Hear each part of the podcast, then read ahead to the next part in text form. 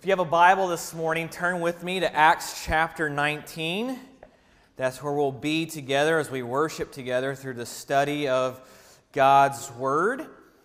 And so that's where we will be. We're honestly, it's hard to believe this. We're approaching the end of our study through the book of Acts as a faith family. We have just this week and next week, and then we're going to enter into a little five week, I'll call it a mini series uh, that Ken Simpson and I are going to do together. We're going to divide it up. We're going to spend five weeks together talking about what do we as Christians believe, the core values, the core pillars of our faith. Not just of our church, but who do we, what do we believe as believers, as Christians? We're going to talk about things uh, about the Trinity, the triune God, God the Father, God the Son, God the Holy Spirit. We're going to talk about how God's going to do Trinity and we're going to figure that out how exactly that works. So come no i'm just kidding that's going to they've been debating that for centuries. We're, we're going to do our best to explain how god is a triune god the trinity uh, is, a, is a triune god. We're going to talk about the virgin birth. Why is that important? Why is it important that we believe the importance of the virgin birth? We're going to talk about scripture. What do we need to believe about scripture as believers? We're going to talk about the death the resurrection of Jesus Christ. We're going to talk about the gospel. Why is that important as our faith? So I encourage you, one, to come, be a part of that. Might be something you already know. Review is always good for us, right? And we'll hear different facets of that. But also, I want to encourage you to do this, to start praying about this. If you know of someone, might be a family member, could be a neighbor, could be a friend, a coworker, someone that you know. Maybe they're a little curious about Christianity. Maybe they know a little about, maybe they know about you, a little bit about your faith background, and they're maybe you're curious about. It. And I encourage you to invite them to come those five weeks to hear about it. Could maybe you know someone, a family member, coworker, or whatever. Maybe they're a little skeptical about our faith. There's some things that are, you know, the idea that God came in the flesh as Jesus Christ, then died on the cross for the entire sins of the world, and then came back to life to seal our salvation that's a lot to believe. It's called faith. So it can be understandable how some people could be skeptical about that. So I encourage you to invite someone to come and hear about that. Ken does a great job. I'll do my best to keep up with Ken. Uh, we're going to divide that up over those five weeks together, and it'll be a great time of study for our faith family. But here we are in Acts chapter 19. We're walking through not verse by verse through Acts because we'd be here for a really long time if we had done that, but maybe one day we'll do it. But we're just hitting the highlights of Acts. We've talked about the church. What is the church? Why did God establish it? What are the importance, in the, the importance of the church, the benefits of the church? Then we have, we've gone on here lately. We talked about last week, we talked about the importance of doctrinal integrity. That's what we talked about last week for the church. The importance of doctrinal integrity. We were introduced to a man, a man named Apollos. He was a native of Alexandria. He came to Ephesus. He was an eloquent man. He was a smart man. He was well spoken. He was good at teaching the scriptures, but he was teaching something. What was he teaching? He was teaching the baptism of John. He was missing a facet of the gospel. And so then we learned uh, about a couple, Priscilla and uh, Aquila, a husband and a wife, a mature couple, who pulled him aside and corrected them on that. Then we saw Apollos then went to Corinth, and there in Corinth, uh, Apollos was really a pillar of that church in Corinth, discipled them, pastored them well, all because of a mature Christian couple, a husband and a wife, who pulled him aside and taught him what God really taught, the truths about Jesus. And then we saw Paul in Ephesus, and we're going to be back in Ephesus together. And same thing. Paul was introduced to some believers, some disciples there. He asked them if they had heard of the Holy Spirit. They hadn't. The Apostle Paul taught them about the Holy Spirit, and they, uh, they were uh, baptized by the Holy Spirit. We talked a little bit about that. But then it says then that, that some of the religious leaders there in Ephesus, they became, verse 9, they became stubborn and they continued in unbelief. And we talked about we want to hold on to doctrinal integrity but we also need to understand that there are going to be those who are going to shun the truth, those who are not going to understand it.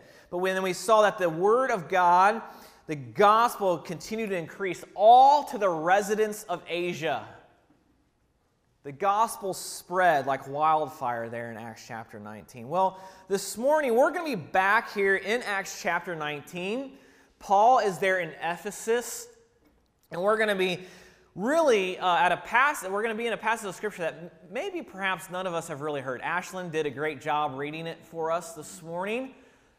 Maybe you haven't heard this story. We're going to talk about the significance of that. And I hesitate to use the word story. I always cringe a little bit. I don't want to be, uh, you know, I don't know, carry spiritual arrogancy about that, but I cringe a little bit when we use the word story for the Bible because this is not just a story. This is not like Mother Goose or Dr. Seuss or some fairy tale. This has really happened. And sometimes when we're introduced to these kinds of things, we think, wow, that's crazy. That's almost like, you know, some kind of sci fi movie or something. We, we, we think that we don't see this on a regular basis, especially here in our country. And so I want us to just remember this really happened and put ourselves in this situation. So if you have your Bible, turn with me to Acts chapter 19, and we're going to start reading in verse 11, and it says this. And God, key word there, God, not Paul, not anyone else, God. Remember that all the scriptures about God, all the way back to Genesis 1 1, it says, In the beginning, God created. This is the story of God. So, verse 11, and God was doing extraordinary miracles by the hands of Paul. So that even handkerchiefs or aprons that had touched his skin were carried away to the sick and their diseases left them, and the evil spirits came out of them. Then some of the itinerant Jewish, ex- Jewish exorcists undertook to invoke the name of the Lord Jesus over those who had evil spirits, saying, I adjure you by the, by the Jesus whom Paul proclaims, seven sons of a Jewish high priest named Sceva were doing this. But the evil spirit answered them, Jesus I know and Paul I recognized, but who are you? And the man in whom was the evil spirit leaped on them, mastered all of them, and overpowered them, so that they fled out of that house naked and wounded. And this became known to all the residents of Ephesus, both Jews and Greeks. And fear fell upon them all. And the name of the Lord Jesus was extolled. Also, many of those who are now believers came, confessing and divulging their practices. And a number of those who had practiced magic arts brought their books together and they burned them in the sight of all. And they counted the value of them and found it came to 50,000 pieces of silver. So the word of the Lord continued to increase and prevail mightily. What in the world is happening here? This is wild, isn't it? This doesn't seem real. This seems like, like kind of a sci fi movie, like I said. Like, this just doesn't even seem real. Like, what on earth is happening? Remember last week we talked about how Paul had came to Ephesus there and he had debated with the religious leaders. It says they were stubborn and they didn't they were filled with unbelief. Well, so he took the disciples with him and he reasoned daily in them the hall of Tyrannus there in Ephesus. And it said there in verse 10 of Acts 19, where we left off last week, that he was there for two years. Well, some wild and crazy things were happening in those two years in Ephesus while Paul was there. Because over these two years, God was doing amazing things through Paul. Pretty crazy, right?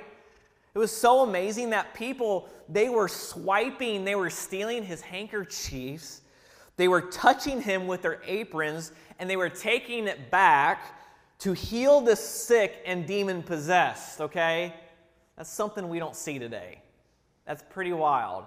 God was doing such amazing things through Paul. They were finding any article of clothing that they could find, and they were just trying to touch Paul with it they would carry it back to those people who had diseases that were demon possessed to be healed. Kind of similar to Matthew chapter 9. You remember what happened in Matthew chapter 9? The woman with the issue of blood, she just said, If I could just touch the garment, the robe of Jesus, I will be healed. And she got, there was a great crowd around Jesus, and she touched his garment. Jesus felt the power leave him, and what did he say? Who touched me? And the woman was healed just because she touched Jesus. Similar situation there. Well, there in Ephesus, there in that town in Ephesus, there were seven itinerant Jewish exorcists. Quite the career path, right? If you go on uh, monster.com or any of these job sites or whatever, you try to find a job, you don't see too many demon exorcist jobs out there, right? I don't know how you build your resume to begin casting out demons. I don't know. That's just, that's not a world I'm in. Uh, but I don't know how you build a career doing that. But that's what these seven guys did. They're, they were Jewish, Jewish men, and their job was to cast out demons. I don't know how well it paid. I don't know what the retirement plan was. Uh, but that's what their job was, was to, to cast out demons. So they traveled around casting out demons. Well, they see Paul. Paul's in their town for two years. And for two years, they see Paul walking around with an unusual amount of authority. So much that people are bringing articles of clothing, touching it, taking it back to heal the sick, heal the demon possessed. So they're a little amazed and perplexed by this, and they see this and they're like, wow, we have to work so much harder at this. I don't know what they had to do, what kind of ceremony they were performing, but they were having to work a lot harder than Paul. And they saw the authority that Paul was using, the name of Jesus. So these guys, they're the seven sons of Sceva. Who was Sceva? He was a chief priest, a Jewish priest there in Ephesus. And so he had seven sons, and they were just called the seven sons of Sceva. So they go and they find a demon possessed man. And here's what they say to this man they say, In the name of Jesus, Paul's God, they apparently had seen Paul cast out demons in the name of Jesus. And so they're like, Well, it works for Paul. Let's see if it can work for us. So they say, In the name of Jesus, Paul's God, we command you to come out. Then the demon spoke through the man. Remember, this is a man possessed by a demon the demon speaks to them. And what did the demon say? They, the demon basically says, We know Jesus. Isn't it interesting that even the demons know who Jesus was?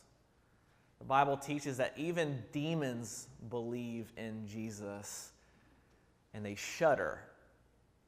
They're afraid.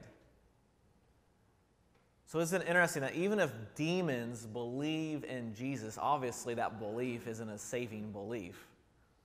They believe who Jesus is, they know who Jesus is. And they shudder, they're afraid. They say, We know Jesus. We've heard of Paul. Then they ask pretty, a pretty daunting question to these seven guys Who are you? Who are you? And we have to believe that when a demon asks, Who are you? that's got to be a moment of sheer terror. Right? A demon asks, Who are you? He says, We've heard, we know Jesus, we've heard of Paul, but who are you? And then this is what the Bible says, folks. I'm not making this up. This is the, the truth here in the Bible. In Acts chapter 19, it says the man leapt on the seven sons of Sceva. Now, okay, let's just do the ratio here for just a moment. I don't know if we have any wrestling fans, if you're into that fake. Uh, sorry, I know I'm, I'm ruining the Easter Bunny and Santa Claus right now. For some of you wrestling fans, it's fake. But here's one man on seven, okay? And he jumps on them, the seven sons of Sceva, and he, the Bible says here in Acts 19, what does it say? He leapt them and says it mastered them. I've got a fancy Greek word for what happened there. This guy whooped them. Okay? He whoops them. All right? I know a lot of us here, and it says they leave the fight, and according to Acts 19, they leave bloody and naked. Now, whenever there's a fight, we want to know who won, right? Who won? Now, if there's a fight, I had a brother I had male cousins. We had our moments of wrestling and all that fun, okay? Uh, when there's a fight and someone loses their pants, they haven't just lost their pants, they've lost the fight. So they leave this fight bloodied and naked. This guy whoops them. He whoops them. And what happens? It says here that the city is filled with fear. I would think so. Fear. But it's interesting. This is not fear of the demons, not fear of this man. It's an awe, it's a reverence because of the power of God. Let's keep going. Look again at verse 18. I know we read this, but let's read it again. Let's see what happens. What is the result of what happened here? Okay, crazy situation. Probably didn't happen in everyday life there in Ephesus. A demon possessed man whipping seven grown men. Okay, what happened? What was the result of this? Look at 18 again. It says, And many of those who are now believers came, confessing and divulging their practices. And a number of those who had practiced magic arts brought their books together and burned them in the sight of all. And they counted the value of them and found it came to be 50,000 pieces of silver. So the word of the Lord continued to increase and prevail mightily. So you have these seven sons of Sceva. They're beaten, they're bloody, they're naked, and fear and awe fall on the church at Ephesus. So believers in Christ come forward. Believers. Now that's huge. That's important. If you like to highlight, underline, circle things in your Bible, circle that word believers. That's key here to understanding what's going on. Believers. They come forward they reveal their practices, they're confessing their sins. Others came forward, they brought their books of witchcraft and they burned them. Now, I'm not about burning books. We've heard of that in history. You know, I'm not about that. I think that's out there a little bit. But they were so repentant of their sin, they said, We're burning our witchcraft books. Believers, they see all of what took place, they see the power of God and now they are confessing their sin. There's real repentance going on in the church of Ephesus. Now, there's a great book of the Bible that tells us kind of the inside workings of the church of Ephesus. What's the name of that book? Ephesians. Yeah. While Paul was there, Paul wrote a book to this church of Ephesus. It's called Ephesians. Pretty simple. It's a book that he wrote to them, a letter to give them instruction and I wish we had time to really read through Ephesians. We're doing that as a church family through uh, this year, reading Paul's writing. We studied the book of Ephesians the fall of 2015. I encourage you to go back and read uh, Ephesians if you have time this week, but you will find out the church in Ephesus, they were real. Not just real in that they were historically there, but like, like they were real people. They were authentic. There was authentic community in that church. Because here's what's happening they see what happens with the seven sons of Sceva, they see the power of God displayed. And can you imagine this? And we know this from the book of Ephesians. This was a church. They gathered together, the people of God. They gather together to worship and they come forward. Okay, maybe a come forward invitation. I don't know how they did it. They come forward, they sang, you know, 12 verses of Just As I Am, right? They came forward and they divulged and they confessed their practices, what they were doing. They were confessing their sin. Now, these are not new Christians, these are believers. These are people in the church. They're coming, they're confessing their sin, they're being real, they're being authentic, they're being transparent with each other. And then what took place? Non believers see this and they start becoming believers. And they brought their books of witchcraft and they totaled up the value as 50,000 pieces of silver. Now, I don't know what that would be in today's amount of money, but I'm sure it'd be a lot. So you have this environment in the church of Ephesus. I love the church of Ephesus. I mean, they are they are real. They are grimy with each other. They're confessing their sin. So you have this environment there. It's authentic, it's honest, it's a legitimate community in the church confessing sin to one another. Now, that's not normal, is it? I don't know if you've ever, I don't know if I've ever been in a church like this. where there's this, this, this, this normal confessing and repentance. What is repentance? We've talked a little bit about repentance, how it's important in the life of the believer. What is repentance? Repentance is simply this it's a spiritual about face. It's a spiritual 180. It's a, it's a change of spiritual trajectory. It's a change. It's change. And when we become believers, when we become Christians, and we believe in the work of Jesus Christ and his death and resurrection, what that belief results in is called repentance, change. There's a difference in that person's life. That's what repentance is. And so you have that at the time of salvation, but then the life of the Christian, the life of the believer, is marked by repentance, of change, of a realization of who God is, knowing God in such a way to where it leads to change in our lives. That we become such an awe and a realization of His holiness, and we understand, even as Christians and as believers, that we are not holy. He is holy, and we repent, we change. And so, here at this church in Ephesus, they are confessing, they are being transparent, they're taking ownership of their sin. Now, when I hear this, I immediately get really uncomfortable right? Let's be honest, let's be real, let's be transparent. Why? Because we like to come in our American church, we like to come and be around other beliefs and immediately throw up a facade, right? We like to give that idea of everything's fine. I'm not struggling. I didn't struggle this week. Everything's fine at home. Thought life is good. Didn't talk about anyone's behind their back, none of that. You know, we don't like to be transparent. We like to come and go to church, which is not even a correct term. We don't go to church because we are the church. How can you go to something that you are? But that's another conversation for another time.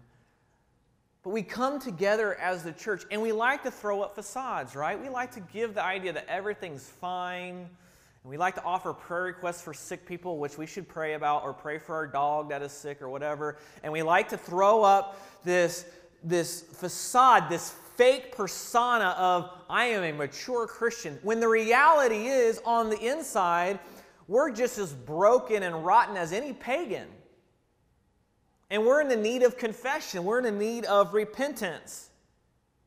The reality is, if we were to put all up on this screen, if we were going to put up all of our thoughts and private actions of this past week, I think all of us, myself included, we'd run to the parking lot, right? We want out. No thank you. Want no part of that transparency. And so, what's happening here in Ephesus, they are marked by confession and repentance. These were people, they did not pretend to be more than they were, they were real. That is real, genuine spiritual fellowship. It's called community. It's transparency with one another. It's transparency. There's a, then that brings a, a atmosphere to the church of accountability, of support, of encouragement. And so here was a church, the church of Ephesus. They were so marked by this that even unbelievers noticed. Even unbelievers noticed it. I'm going to try to use some books around the church at Ephesus, but even John in the book of First John, an elder in the church, John wrote, he said in First John 1 7, uh, 7 through 9, he says, But if we walk in the light as he is in the light, we have fellowship with one another. So the idea that if we walk in that light, that idea of Jesus being light and Jesus expo- exposing sin. So if we walk and live in the light, it says in First John 1 7 through 9 that we have fellowship with one another. And then it says, the blood of Jesus, his son, cleanses us from, our, from all our sin. And then John writes, if we say we have no sin, we deceive ourselves, and the truth is not in us. And then he says, and I love this verse, don't you? Verse 9, 1 John 1, verse 9. What does it say? Maybe you know it. It says, if we confess our sins, He is faithful and just to forgive us our sins and to cleanse us from all unrighteousness. So here's a church in Ephesus, they know this. They're confessing, they're repenting of their sin, and the people of Ephesus notice it. The non believers in that community, that city, notice this confession. And what did verse 20 of Acts 19 say? It says, The word of the Lord increased mightily, it multiplied. So, as I sit here and read that in verse 20, I encourage you to spend some time meditating upon that verse. And if we spend some time just chewing on that verse and thinking about it, this is the conclusion we come to. That the confession and repentance of believers is a gospel witness to non believers. They see the result of Jesus, the price he paid on the cross, and, and, the work of the gospel, his resurrection. They see all that Jesus did, and they see that at our lives, at work in our lives, and the change it results in our lives. And they see that, and you know what the unbeliever says? I want that. I want that. I want to be a part of that. I see this genuine, this authentic brokenness of a genuine believer, of a Christian, and their confession, their repentance. I need that change in my life. That's a direct result. So, a log on the fire. We've talked about how the gospel here in Acts, it's, like, it's a wildfire. I mean, it started there in Jerusalem with 11 disciples. Then it grew to about a group of 100. Then it just exploded to thousands. It began to spread like fire around the world. A log on the fire of the gospel towards multiplication the gospel being sent out is a community that doesn't pretend to be more than they are. And that's the church. That's the church. And in your life and my life, there's a very real temptation to pretend that we're more than we are, isn't there? That's just natural human nature. It's normal. To want to put on a good impression, to act like we have all of our lives together, and really all that leads to is nothing more than spiritual arrogancy. And when we understand and look at our lives, folks, there is real freedom in being honest. There is freedom in being transparent and authentic. Because we don't have to keep up that image, that appearance of being all together as a Christian. But when we're repentant and when we're honest with God and with each other, there is freedom in that. So let me encourage all of us in this space, this room together, to drop the persona. Let's all commit together to stop having it, this mascara of fake spirituality, but know God, know His Son Jesus in such a way that there is such a real, evident change in our lives that non believers see it and they say, I need that. I want that. So I plead with you, those of you here, and I plead with myself for the sake of our own joy in life for the sake of the gospel and so and maybe even for the sake of those who are around you who are unbelievers let's not pretend to be more than we are. Because what awes the world what makes the church attractive to the community and to the world and those who are lost what makes a, the church attractive is not our hypocrisy not our self-righteousness Honestly, it's our weakness, it's our realness. The Apostle Paul even wrote to one of these early churches, he said, In my weakness, he is strong. So let's dare to be weak. Because it is our weakness that turns to strength, and Christ uses that to make much of himself, and he makes him non ignorable to the world.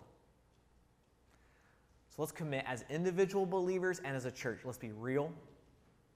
Let's be authentic. Let's not be afraid to confess, repent, make the changes in our lives necessary for our own joy, for the sake of the gospel, and for the sake of the unbeliever. Let's pray together. God, what a convicting passage of Scripture out of your word. Lord, to be honest, as I was looking at this this week and studying it, I didn't like this passage of Scripture. Because in my own life, I, I like to put on this mask of spiritual maturity. And Lord, I think all of us, if we're honest, we all have moments of that in our lives.